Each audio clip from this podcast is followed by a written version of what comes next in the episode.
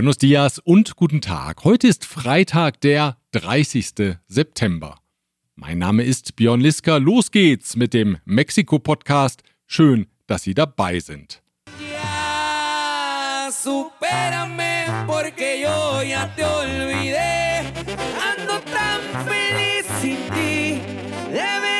Hacerlo tú también. Esta historia se borró pienso escribirla otra vez.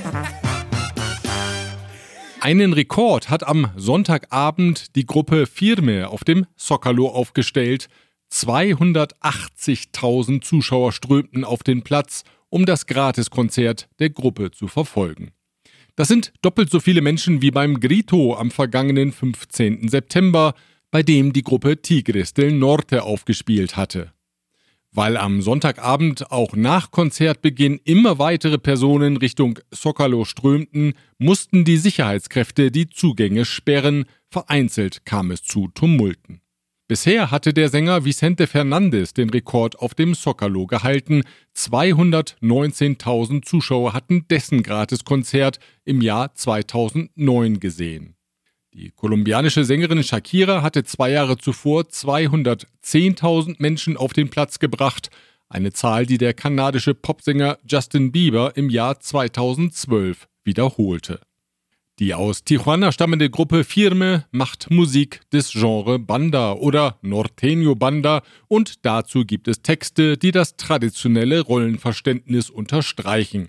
Der Mann ist stark und mächtig und wird er zurückgewiesen, dann verfolgt die unerfüllte Liebe ihn bis ins Grab oder zumindest doch bis in die nächste Kantina, aber auch die Frau, die ihn zurückwies, muss leiden. Denn dann wird der große Liebende zum Toxiko, so ein Lied, das allein auf Spotify fast 244 Millionen Abrufe verzeichnet. Me vas a aborrecer porque te juro que voy a aferrarme. Voy a ser pesadilla, tu dolor de muelas. Ich werde dein Zahnschmerz sein bis an dein Lebensende. Na, das ist wahre Gesanges- und Texterkunst, aber kein Spott. 280.000 Menschen auf dem Zocalo können nicht irren. Das weiß auch Präsident Andrés Manuel López Obrador, der das Konzert ebenfalls verfolgte. Klar, bei dem Lärm war im Nationalpalast an Schlaf wohl auch kaum zu denken. Vi el concierto, me asomé por la ventana. ¿Cuánta gente? ¿Cuántos jóvenes? 280 mil. Y en Santa Paz. Und weil der Präsident weiß, dass diese Gratiskonzerte gut ankommen, schließlich lebt der Mensch nicht von Brot allein, No solo de pan vive el hombre. Deswegen plant der Präsident schon mal das nächste Konzert. Der Sänger Christian Nodal wolle doch gerne auf dem Zocalo auftreten und das ganz im Sinne der Austerität ohne eine Gage. Cristian Nodal, que quería también participar y no cobrar, ¿no? Aber weil natürlich auch die Kultur zugleich Politik ist, ist das Ganze gar nicht so einfach. Nodal nämlich hatte sich vor einiger Zeit von seiner Partnerin Belinda getrennt, auch sie eine Sängerin, und der will der Präsident keinen Schaden zufügen, denn sie habe sich immer hinter die Sache seiner Regierung gestellt. Vielleicht könne man die beiden ja auf der Bühne wieder vereinen, so die Überlegung des Präsidenten. Nada más que estaba yo informándome de que era compañero de, de Belinda y Belinda se ha portado muy bien con nosotros. Nosotros no queremos hacerle un, un desaire a Belinda. Also der Präsident als Konzertveranstalter, ausgelassene Stimmung, Musik und singende Hauptstädter am Sonntagabend. Am Montag zeigte der Socalo dann ein ganz anderes, ein ernstes Gesicht. Demonstranten forderten vehement von der Regierung, endlich rückhaltlos das Verschwinden der 43 Lehramtsstudenten aus Ayotzinapa zu klären und die Schuldigen zu bestrafen. Es war der achte Jahrestag des Verschwindens der Studenten im Bundesstaat Guerrero.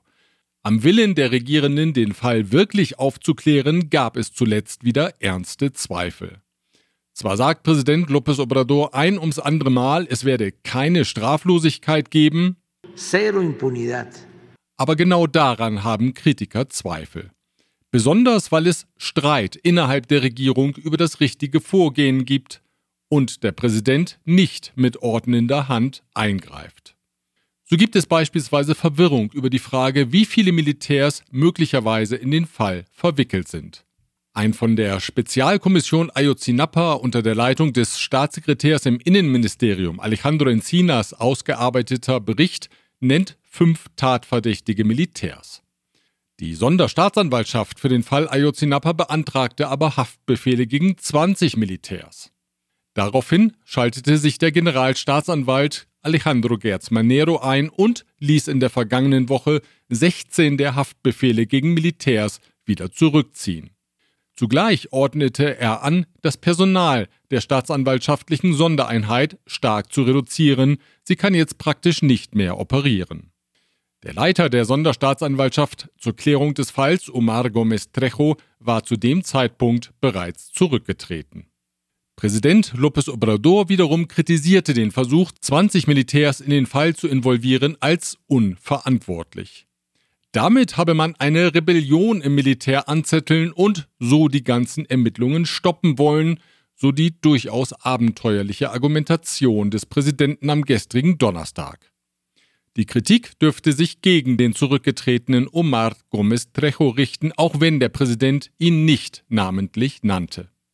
En el caso, por ejemplo, de los militares, eh, responsabilizando a 20, cuando en la investigación son cinco, pero ¿por qué meten los 20 pensando que con eso se iba a generar una rebelión en el ejército y íbamos a tener que dar marcha atrás, ¿no? Para no tocar a nadie. No, no, no, no, no. Derweil brachten sich die Anwälte der fünf in dem Bericht genannten Militärs gegen Staatssekretär Alejandro Encinas in Stellung. Sie werfen ihm vor, den Fall politisch auszuschlachten und Schuldige zu fabrizieren. Die Anschuldigungen gegen die Militärs stützten sich nur auf die Aussage eines geschützten Kronzeugen, der aber ein Krimineller und unglaubwürdig sei. Encinas wies das zurück und empfahl den Anwälten, den Bericht sorgfältig zu lesen. Ahí alguien dijo que el informe se basaba en la declaración de un criminal sobre la cual sostengo el informe. Es absolutamente falso. Sería recomendable que esta persona leyera el informe, viera cuáles son las fuentes de información, por lo menos 115 testigos y fuentes de información directa, más de 80 millones de llamadas telefónicas analizadas. Tenemos identificados los cruces de llamadas entre el grupo delictivo y funcionarios públicos. Wenn Sie von all den Fakten und Perspektiven verwirrt sind, keine Sorge, Sie sind nicht allein damit. Klar ist, es gibt Spannungen innerhalb der Regierung über die Frage, ob und in welchem Maße mutmaßlich in den Fall verwickelte Militärs belangt werden sollen, und es gibt sicher Vorbehalte in der Militärführung gegen weitere Ermittlungen. Auch der dem Präsidenten nahestehende Kolumnist Jorge Cepeda Patterson hat mittlerweile Zweifel. Linkes Denken und eine Militarisierung des Landes, das passe einfach nicht zusammen, schrieb er am gestrigen Donnerstag in El País. Präsident López Obrador sei taktisch so gewieft, dass er diesen Spagat ohne Verlust seiner Popularität hinbekomme. Aber wer immer ihm im Amt folge, die oder der erbe ein explosives Gemisch. Das Verteidigungsministerium ist Ziel eines Hackerangriffs geworden. Dabei gelang es den Kriminellen offenbar, vertrauliche Daten zu erbeuten, die sie dem regierungskritischen Journalisten Carlos Loret de Mola zuspielten. Der begann umgehend mit der Veröffentlichung des Materials auf seinem Portal Latinus. Spektakuläre Neuigkeiten sind bisher aber nicht unter den Veröffentlichungen, eher Ergänzungen zu Informationen, die bereits bekannt waren. Wenn überhaupt, dann bieten vielleicht die Schreiben zwischen den Führungen von Heer und Marine neue Erkenntnisse, nämlich darüber, dass es zwischen den beiden ab und an knirscht. Präsident López Obrador bestätigte den Hackerangriff am heutigen Freitagmorgen. Er bestätigte auch die Informationen, wonach im Januar die Gefahr bestand, dass er einen Herzinfarkt erleidet. Daraufhin hatte der Präsident, wie berichtet, ein politisches Statement hinterlegt, dessen Details aber nicht veröffentlicht wurden. Gebebt hat es, wie berichtet, mehrfach im September und es scheint, als würden sich die Menschen daran gewöhnen. Die größte Sorge jedenfalls ist ein Beben nicht. Das hat jetzt eine Umfrage der Zeitung Reforma ergeben. Demnach fürchten sich 26 Prozent der Menschen vor einem Erdbeben, aber 43 Prozent haben Angst, Opfer einer Straftat zu werden. Angst vor dem Verlust des Arbeitsplatzes haben demnach 12 Prozent und sich mit Covid-19 anzustecken bereitet 5 Prozent der Menschen Sorge. Nochmal zurück zu den Beben. Die eine Hälfte der Bevölkerung gibt an, sich an die Erdstöße gewöhnt zu haben, die andere sagt, nach wie vor Angst zu spüren, wenn die Erde wackelt. 41 Prozent vertrauen auf die beruhigende Kraft eines Brötchens. 15 Prozent auf eine Zigarette und 9 Prozent auf einen Schluck Alkohol. Diese Ausgabe erreicht sie mit der freundlichen Unterstützung der folgenden Unternehmen. ICUNet Group. Wir beraten, trainieren und begleiten Ihr Unternehmen und Ihre Assignees interkulturell weltweit. German Center Mexiko. Büros, Beratung und Netzwerke unter einem Dach. Rödel und Partner. Ihre maßgeschneiderte Wirtschaftskanzlei. Ascens Blue Ihr deutschsprachiger Personalrecruiter in Mexiko. Von Wobesser y Sierra. Ihre Anwaltskanzlei mit einem spezialisierten German Desk. Mexikos Wirtschaft wird im nächsten Jahr zwischen einem und 1,6 Prozent wachsen, so die Prognosen der mexikanischen Banken. Banorte ist pessimistisch und erwartet ein Plus von lediglich einem Prozent, BBUBA und die Banco de Mexico halten ein Wachstum von 1,6 Prozent für realistisch. Für das laufende Jahr erwarten die Institutionen ein Wachstum in einer Größenordnung zwischen 1,7 und 2,4 Prozent. Und wie sieht es mit der Inflation aus? Während die Banken für dieses Jahr eine Teuerungsrate von rund 8 Prozent erwarten, liegen die Prognosen für das nächste Jahr zwischen 3,2 und 4,9 Prozent. Im Bemühen, die Inflation zu kontrollieren, hat die Zentralbank am gestrigen Donnerstag den Leitzins erneut um 75 Basispunkte angehoben. Er beträgt jetzt 9,25 Prozent. Die Regierungspartei Morena will den bezahlten Mindesturlaub von sechs auf zwölf Tage verdoppeln. Das derzeit gültige Gesetz, das einen Jahresurlaub von lediglich sechs Tagen verpflichtend vorschreibt, ist ein halbes Jahrhundert alt. Heute muss, wer 20 Urlaubstage im Jahr haben will, mindestens 20 Jahre in einem Unternehmen gearbeitet haben. Im Auditorium in Mexiko-Stadt findet noch bis zum heutigen Freitag die internationale UNESCO-Konferenz Mundia Kult statt. Delegationen aus 160 Ländern tauschen sich über aktuelle Themen der Kulturpolitik aus.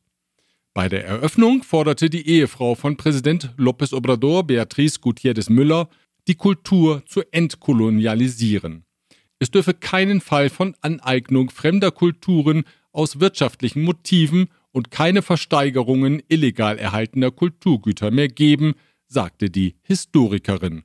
Und sie fügte hinzu, Hay que apostar por descolonizar la cultura supremacista y promover en cambio una horizontalidad porque no hay culturas superiores ni inferiores. Das Außenministerium rechnet damit, dass 60.000 mexikanische Fußballfans im November und Dezember nach Katar zur WM reisen werden. Der erwartete Ansturm sei völlig unabhängig vom Leistungsstand des Teams, hieß es aus dem Ministerium. Mexikos Fußballer mussten sich beim Vorbereitungsspiel in dieser Woche Kolumbien mit 3 zu 2 geschlagen geben, nachdem Mexiko bereits 2 zu 0 geführt hatte. Schon bei der vergangenen WM in Russland waren die mexikanischen Anhänger zahlreich vertreten. 44.000 Fans der Tri waren es nach Angaben des Ministeriums. Mehr Fans hatte nur die Heimmannschaft aus Russland selbst. Diese Ausgabe erreicht sie auch mit der freundlichen Unterstützung der folgenden Unternehmen. Global Mobility Partners, Ihr Spezialist für Umzüge von und nach Deutschland. Emfra Industrial Equipment ist Ihr zuverlässiger Partner für die Beschaffung von Ersatz- und Verschleißteilen aus Europa in den Bereichen Elektrotechnik, Pneumatik und Hydraulik. Evonik, ein weltweit führendes Unternehmen der Spezialchemie. Chloemecom, Technologien für die Automatisierung und die Energieverteilung in der industriellen Anwendung. Kernliebers, der globale Technologieführer für hochkomplexe Teile und Baugruppen mit den Schwerpunkten Federn und Standsteile. Das Covid-Virus ist nicht gut für die Gesundheit. Und schlecht ist es auch für, na, was wohl? Richtig, für die Ehe. Infolge der Pandemie stieg die Zahl der Scheidungen um 60 Prozent und zwar zwischen dem ersten Pandemiejahr 2020 und dem Jahr 2021. Von 93.000 auf 150.000 legten die Trennungen zu. Das berichtet jetzt die Statistikbehörde INECHI. Gut 30 Prozent der Trennungen entfiel übrigens auf Ehen, die schon seit mehr als 20 Jahren bestanden, vermutlich weil es eine solche Nähe, die bekanntlich zur Enge werden kann, vor der Pandemie nicht gegeben hatte. Und dann kann eben jede Kleinigkeit zur Katastrophe werden, etwa die Frage, wie lange das Ei gekocht hat. Bertha, Ja, das Ei ist hart. ich habe es gehört. Wie lange hat das Ei denn gekocht? Zu viel Eier sind gar nicht gesund. Ich meine, wie lange dieses Ei gekocht hat. Und wenn ein Ehepartner beschließt, einfach mal nichts zu machen, dann kann er feststellen, dass auch so etwas in der Ehe gar nicht so einfach ist. Hermann, Ja, was machst du da? nichts. Nichts? Wieso nichts? Ich mache nichts. Gar nichts? Nein, Überhaupt nichts? nein, ich sitze hier. Du sitzt da? Ja, Aber irgendwas machst du doch. nein. Und am Ende, das ahnen wir, ist der Zwist dann da. Ich bringe sie um. Morgen bringe ich sie um. Nein, das wollen wir natürlich nicht. Besser ist es, die gute Laune zu wahren und ein Lied anzustimmen. Si te vienen a contar cositas malas de mí, manda a todos a volar. y diles que yo no fui. Yo te aseguro que yo no fui. Son puros cuentos de por ahí. Tú me tienes que creer a mí. Te lo juro que yo no fui. Mit Musik sind wir in dieser Ausgabe gestartet und mit Musik geht sie zu Ende. Ich wünsche Ihnen einen beschwingten Start ins Wochenende. Wir hören uns wieder am nächsten Freitag, wenn Sie mögen. Bis dahin.